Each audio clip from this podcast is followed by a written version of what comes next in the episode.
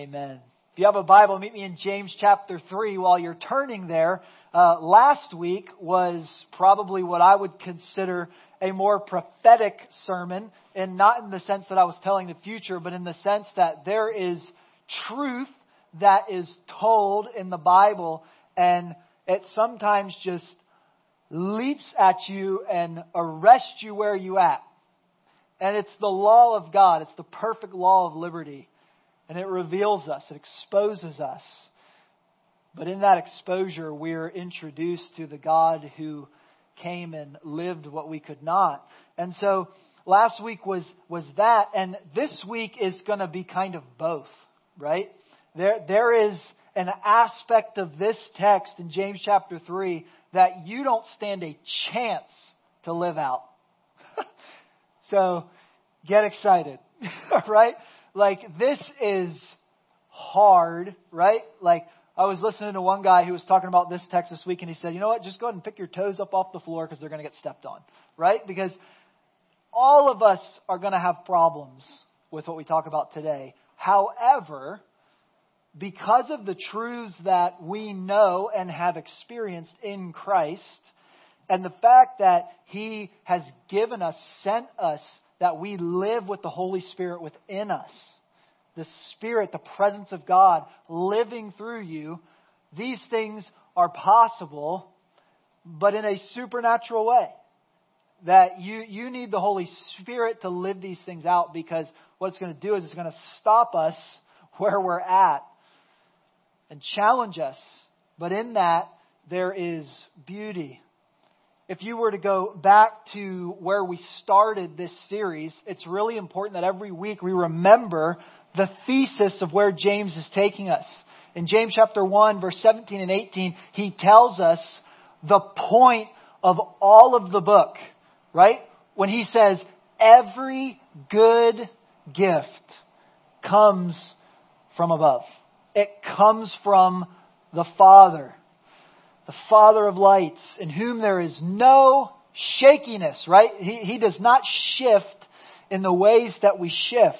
He is an altogether different king, leader, father than what we experience here or even are. In our leadership, we see and long for a better king. And so we're reminded of that in James because James gets that, that rap of being the guy who doesn't actually believe in the grace of God only. But in fact, he says right here, he says that every good and perfect gift comes from the Father. And so these things that follow, the things that we'll talk about today, are gifts from the Father. They're ways that he moves into us and lives through us. And then verse 18, I love this verse, of his own will. Nothing you do, nothing I do, nothing we do can make us right with God. It was of his own will. Of his own will. He brought us forth by the word of truth that we should be a kind of first fruits of his creatures. And so James is not confused about the grace of God. But what happens when God's grace goes into our lives? What is the evidence of that? What, what is possible if the Holy Spirit lives through us? What, what does it look like to be transformed by God? It, it means we first understand how much we need Jesus, right? Sanctification begins in that place where I become more and more aware every day of how much I need Jesus. It's not just the center of our faith is not what we can do better. It's what He has already done, and that transforms the way we think about the things that James is about to say. Because if you go earlier into James uh, chapter 1 verse 26, he actually foreshadows what chapter 3 is going to talk about. Look at this. It says, if anyone thinks he is religious, and just by showing up here today, we're declaring that we are religious. I know the catchphrase, it's relationship, not religion, and that's true. But we are religious people. We are. We all worship. We all worship. Many people in this country will worship on Tuesday. They will. And many will have their dreams and hopes shattered on Tuesday. And we sit back and say, no, no, no, we we have something altogether different. But look at this. Look at the impossibility of this. If anyone thinks he is religious and does not bridle his tongue, he deceives his heart. And this person's religion is worthless. The power of your words matter. But make no mistake about it, that is a word of God's law that is meant to be a hammer on your soul. Because what is the reality? Have you and I tamed our tongue? Come on, talk to me. Have we tamed our tongue? No, uh, we haven't. Right? And even if you were able to tame the tongue that we hear, what happens in your mind and your heart are still the words of your heart. I love what the psalmist says, right? He says, Let the meditations of my heart be pleasing to you right? Because it's not just what we can get on the outside, it's what goes on on the inside. And so uh, that is the problem, isn't it? James 126 presents us with the problem of our tongue. Right? And if you're taking notes, I would just write that down because it's really important as we go through these next things. And I'm going to suggest, and I'm going to show you in James' words here, some things that we can do but we will not do them without a full recognition of the problem. And the problem is that any of these things that I do on my own, they're not going to come to fruition. They're not. So we have to understand that and couple that with what James says in 1 17 and 18. That the hope for me to do these things is only found in Christ and in the Holy Spirit living in you. And with that said, what does it look like when grace begins to manifest itself in your life? What does, what does a Christian life look like when it comes to our tongue, when it comes to how we speak, when it comes to how we post, when it comes to how we respond? All the things. This isn't going to be on the screen, but I want you to listen to James chapter 3, verse 2, and then we'll kind of dive into the meat of what we're talking about he continues what he says in James 1:26. He says this, "For we all stumble in many ways." It's a confession. It's a confession that we are not who we hope to be, that we need something.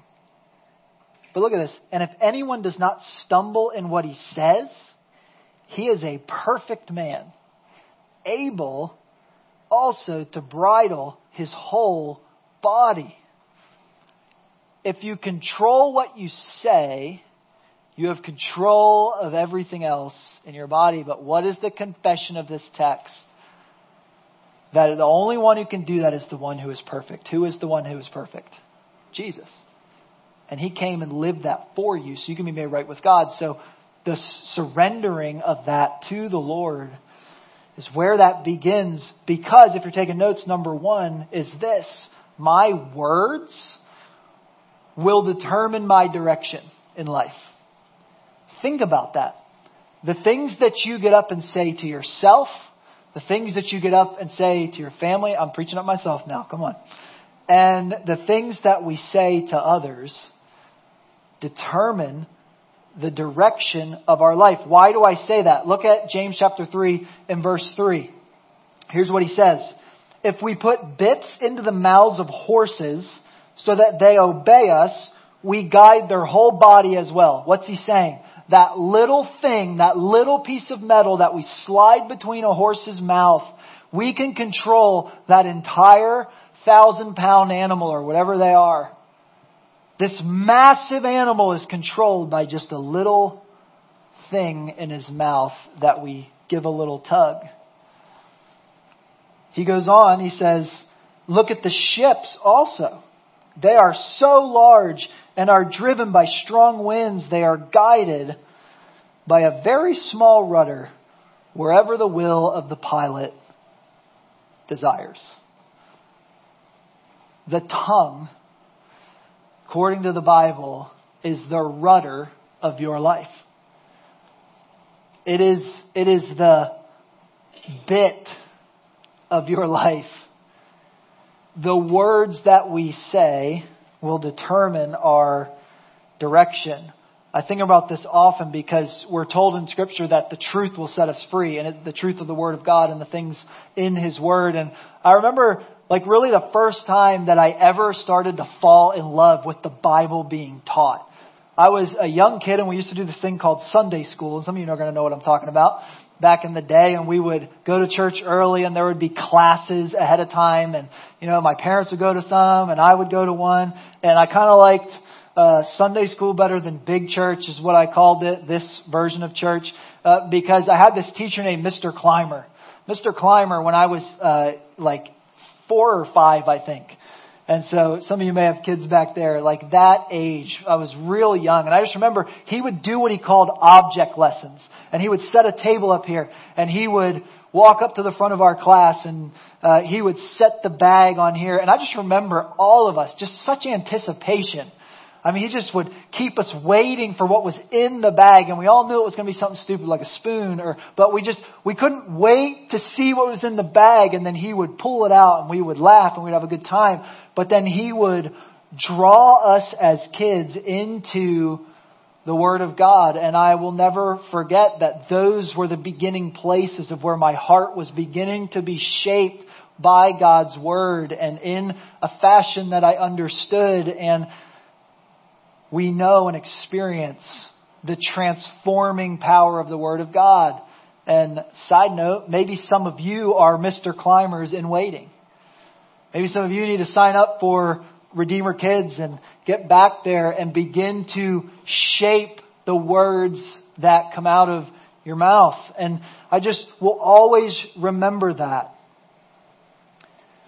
Because one of the lessons I learned, and I, I don't even know why I remember this, but I do, is in Proverbs 20 verse 20. Throw that up on the screen for me. It says this. If someone curses their father or mother, their lamp will be snuffed out in pitch darkness. Right? Though our words determine the direction of our life, even from a young age. So we, we see that. I think one of the great examples of that in scripture that we see from the Old Testament is in the book of Numbers, where Caleb and Joshua uh, are checking out the promised land, right? So Israel gets out of Egypt and God delivers them and then they wander around the wilderness and chase after idols. Sound, sound familiar? It should be a picture of our life, right? And we just wander around and we, we look everywhere but up to find what we need. And so finally they're standing at the promised land and God is saying, I've given you this land. And so they send spies in. And there were 12 of them that go in. And here's the report that comes back in Numbers 13. It says this, Then Caleb quieted the people before Moses and said, Let us go up at once and take possession. And I love this phrase, for we are well able to overcome it. Why? Because God said it was theirs. And so Caleb is aligning himself with what God said, not what he felt. He was seeing through what God declared, not what he felt. And yet, they didn't go in and take the land because our words determine our direction. Look at what happens when he stops. But the men who had gone up with him, the other ten guys, listen to this, said, we are not able to go up against the people, for they are stronger than we are. And can I just tell you that that is the gospel in the Old Testament? That is a picture of the gospel. They were not wrong. They were not wrong. If they were going to walk into the promised land on their own power, they were going to get destroyed. If you and I are going to walk into the presence of God when we stand before Him at the end of our life, we will be destroyed. And that's not me trying to scare you, I'm just telling you the truth. Because the beauty and glory of the gospel is not that you can do enough to present yourself to God holy and righteous in His sight, but the fact is that you are not able to go into the promised land. But Jesus is. And Caleb was seeing through the lens of what God was able to do, not what we are able to do. So when we say that our words determine our direction, I'm not suggesting that you get up tomorrow and be like, I'm going to do everything right today. That's not going to go well. That's not what I'm suggesting. What I'm suggesting is that you get up tomorrow and you start here and say, God, apart from you, I will not do things right today. And just begin in that place of confession and determine, because why? Because when we shape our words, our words shape us, right? When we get up and we declare something about what we're doing, it shapes the way we do it. Our words have power. They are the bit, the bridle of what we do. And the reality is found in that because number two, if you're taking notes, is that our words can destroy what we have. Our words can destroy what we have. Look at what verse 5 says. So also the tongue is a small member, considering all the body, it's pretty small. Yet it boasts of great things. How great a forest is set ablaze by such a small fire. We know what this is talking about. We've been watching it on our west coast, haven't we?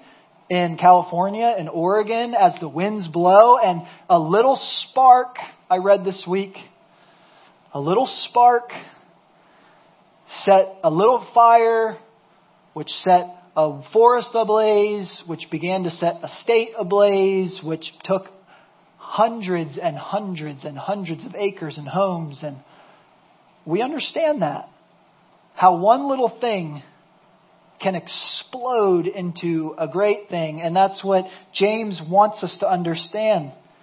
The tongue, verse 6, is a fire, a world of unrighteousness. How many of you know that the comment section of just about every social media post is a world, is a fire.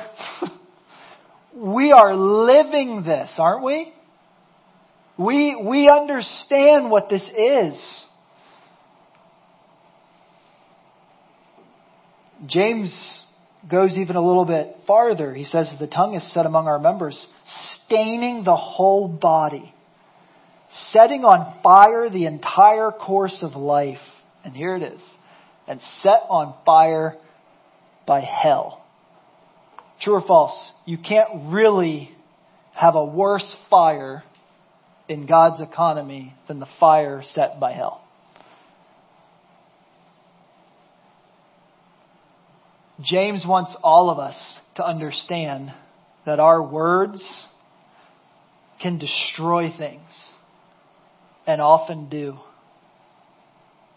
And we need that bit of law. We need the law of God held up in front of us once in a while to remind us that left to ourselves, we can do a whole lot of damage. We can do a whole lot of damage. Don't you love the way Proverbs just kind of puts everything together? Look at Proverbs 10:19. Too much talk leads to sin. Don't you love this?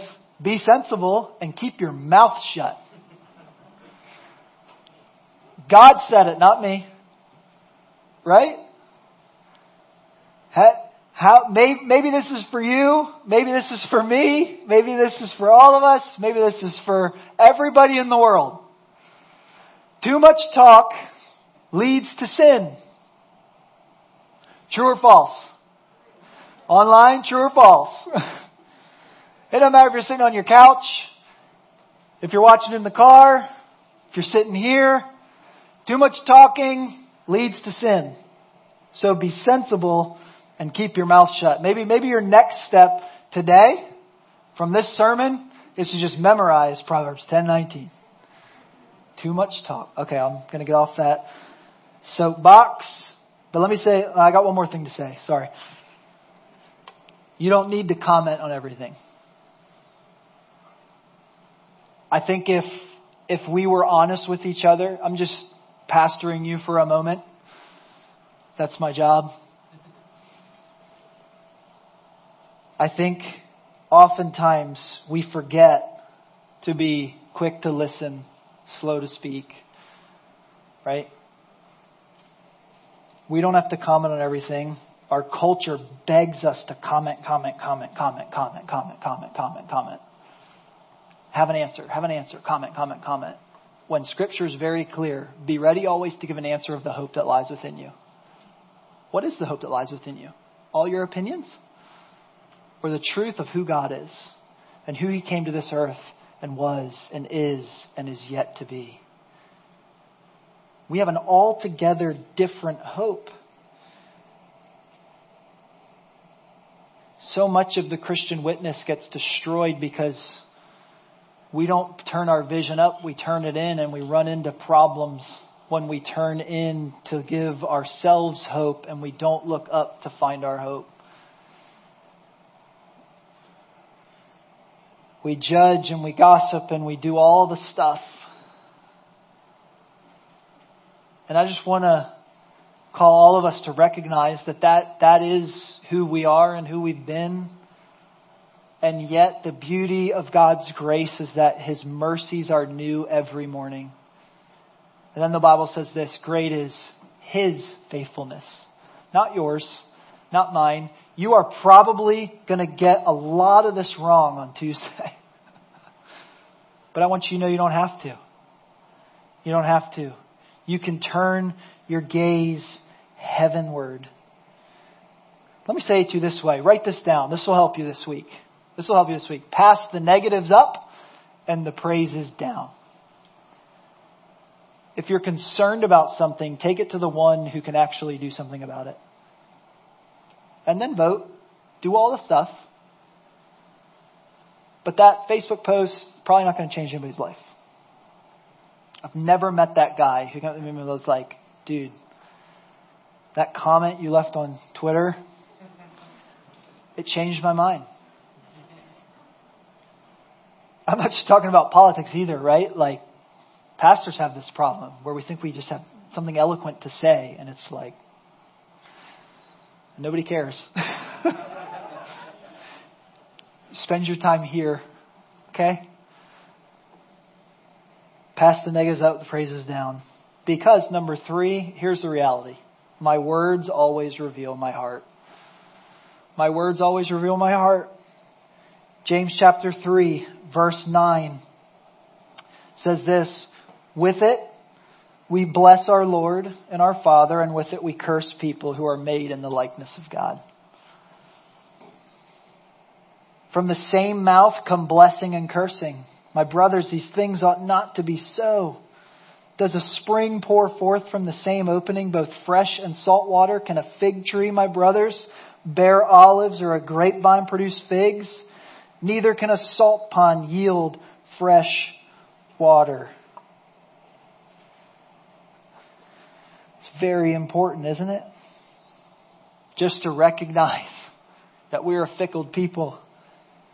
My words reveal my heart because here is the reality and here is what we're really getting to and here's what James is really getting to is the next thing I want you to write down under number three is this. The real problem isn't my tongue, it's my heart. See, you don't have a tongue problem, you have a heart problem. I don't have a tongue problem, I have a heart problem. The Bible is very, very clear that out of our heart flow all the issues of life. That's what Proverbs tells us. All the issues of life. I don't have a tongue problem, I have a heart problem. And this is the gospel, right? That apart from Christ, Jesus says in John 15, apart from Christ, I can do nothing. So whatever it is that you're struggling with right now, it's probably not a tongue problem. It's probably not you fill in the blank problem. It's a heart problem. The Bible tells us that our heart is deceitfully or desperately wicked. Who can know it? Man, like if we're just honest, we have, we get that. I've been a Christian for a very long time. Very long time. And you know what I struggled with this week, this past week? My tongue. There's two little ones right here that could tell you that. Because it's just true. It's just reality. They don't want to be incriminated, they're hiding. but listen, th- th- this is this is the reality. We have a heart problem. And only in Christ can we fix that. So what do we do? What do we do, right? Because James clearly paints the problem. Clearly paints the problem. So what do we do? I want to give you three things that we can do in Christ, in the power of Christ. Three things that Christ can live through you. And then at the end of that, I want to give you um, some specific things about your words that I, that I would suggest that you pray through this week. And just walk with, hand in hand with the Lord Jesus. But here it is. What can we do? Number one, allow God to change my heart. Because we can't do that on our own. We have to go elsewhere than our willpower to change our heart. I love what the Bible says in Hebrews chapter 8 verse 10. It says, This is the covenant I will establish with the people of Israel. After that time, declares the Lord, I will put my laws in their mind and write them on their hearts. I will be their God and they will be my people. No longer will they teach their neighbor or say to one another, Know the Lord, because they will all know me, from the least of them to the greatest. For I will forgive their wickedness and will remember their sins no more. It's one way love. God initiates and God carries it out and God sees it to completion, right? Isn't that what the New Testament says? That it is God who works in you both for his will and his good pleasure. He who began a good work in you will see it to completion. This is the movement of God, not me. Romans 12:2 Don't be conformed to this age, but be transformed by the renewing of your mind, so that you may discern what is the good, pleasing, and perfect will of God. That is what you should pray Tuesday morning when you get up. What is the good, pleasing, and perfect will of God? And you can vote according to your conscience and sleep easy that night no matter what the result is. Because we're a different people. Here's a prayer for you to pray every day. Write this down. Psalm 19:14. May the words of my mouth and the meditation of my heart be pleasing to you, O Lord, my rock and my redeemer. What do you need this week? You need a redeemer and you need a rock because they won't be found in this world. So if God moves in and begins to change my heart and I begin to recognize more and more every day and every time Mitch preaches at me my need for Jesus, if I'm recognizing that, what's an action step for that, right? Number two, put a filter on what you allow in your heart. You need a gospel filter a Bible filter on everything that enters your heart. Matthew chapter 3 verse 16, oh sorry, uh, Matthew 12 verse 34 and 35 says this, for out of the overflow of the heart the mouth speaks. The good man brings good things out of the good things stored up for him, and the evil man brings evil things out of the evil stored up for him. Proverbs 4:23 above all else guard your heart. Put a filter on your heart, for everything you do flows from it. Why do we talk so much about Vision Up? Why do we talk so much about loving God? We love God because He first loved us. And you need that filter on your heart. Because everything that comes in is going to affect your heart and your tongue is going to reveal what's in your heart. And 10 times out of 10, if we're doing that on our own flesh, on our own power, on our own strength, on our own ideas, it's going to reveal evil. Guard your heart, for everything you do flows from it. And here's where I want to land with you on number three this week. What does that, what, what does this mean on an election week? What does this mean in your life right now? I think this is the decision we can make today. And we will fail at it, but this is the decision we can make. Decide to speak words of life. What are the, what, are, what is the way that we can change the world? We speak words of life. we give an answer to the hope that lives within us, and it is not us. And it is not a political party, and it is not a new job. It is not your kids. It is not your spouse. It's not anything but the Lord Jesus Christ. The Bible says, seek first the kingdom of God and everything else will be added to it. Five kinds of words you can speak this week that will bring life. Five kinds of words. Number one, words of affection. When we recognize how much we're messed up and how, fall, how far we fall short of the glory of God, we can just begin to speak what He speaks. Words of affection. Matthew 3, 16 and 17. At that moment, don't you love this? Twice we see God the Father speaking about His Son. Just twice. And it's the same both times. Listen to it. At that moment, heaven was open, and he saw the Spirit of God descending like a dove and, alight, and alighting on him. And a voice from heaven said, This is my Son, whom I love, with whom I am well pleased. How does a good father speak to his kids? With words of affection. And isn't it amazing that you don't have to do that on your own because God's speaking that over you? Don't you love? I don't have it on the screens, but in the Old Testament where it talks about God singing over you, singing over his children. What an amazing thought.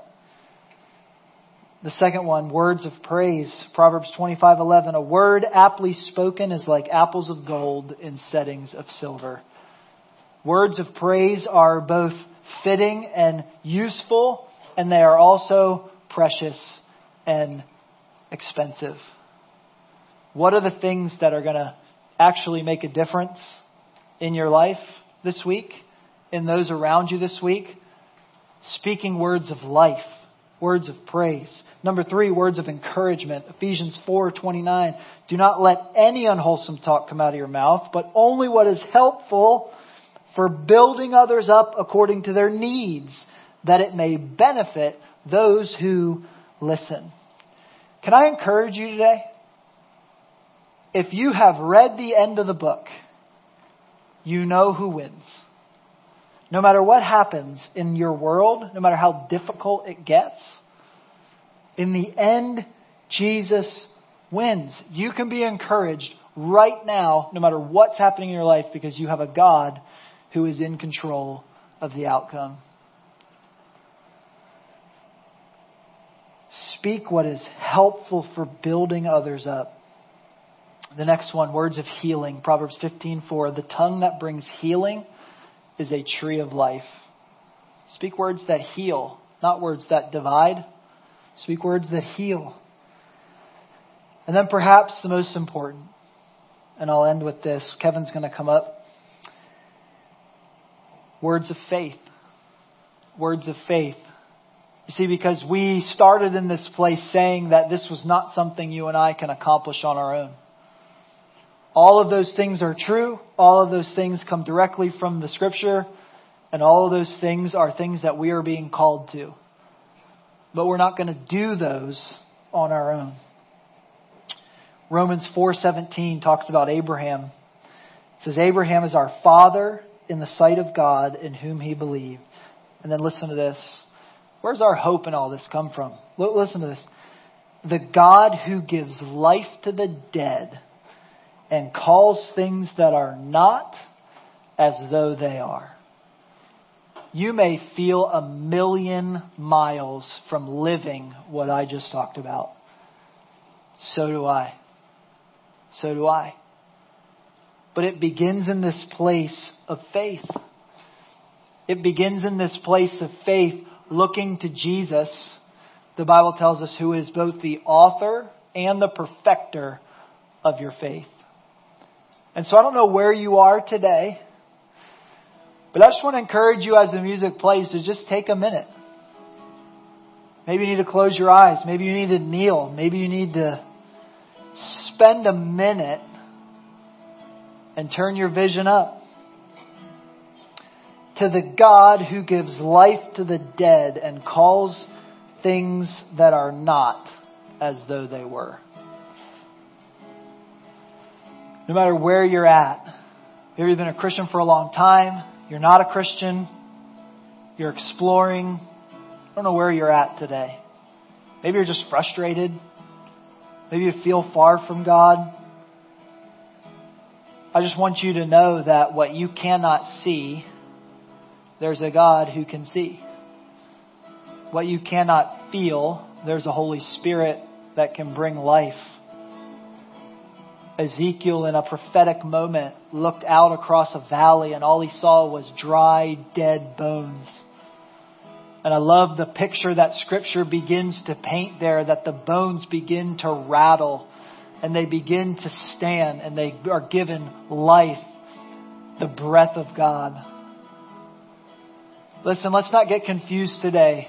The Bible says that we were made from the dust of the earth and to the dust of the earth we will return. We are very temporary beings on this earth in this life. But our hope lies outside of that. We put our faith in one who transcends that the God who gives life to the dead. That's the one that we put our hope in. And so if we have any hope to do any of these things that James is calling us to do, we go back to where James started with us. That every good and perfect gift comes from the Father above. And we start there. And we put our faith there we accept that God is the Redeemer and the rock of our life. And so if you'll just bow your heads with me and close your eyes and just take a moment of silence as you listen to the music. I just want to leave that with you. I want, I want you to take that moment of silence and speak to the Lord and do business with the Lord and put your faith in Him today. Be reminded of the goodness of God for just a minute.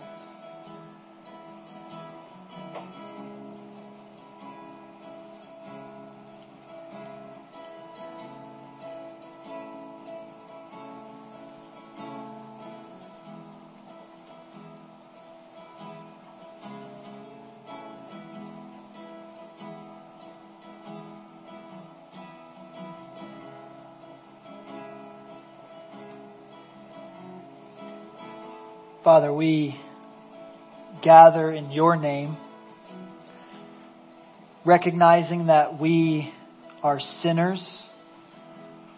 We have all fallen short of your glory.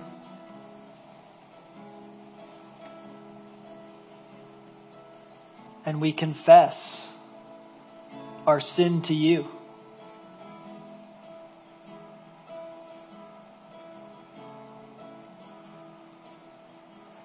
But as a servant of your word, as a pastor, what a great privilege it is to remind your people that their sins are forgiven. That no matter what we've done, no matter how bad we think it is, your word tells us that if we confess our sin, you are faithful and just to forgive us our sin and cleanse us from all unrighteousness. And so our sins collectively as your people today are forgiven. And we praise you for that. We praise you for your mercy and your grace. And we thank you for that.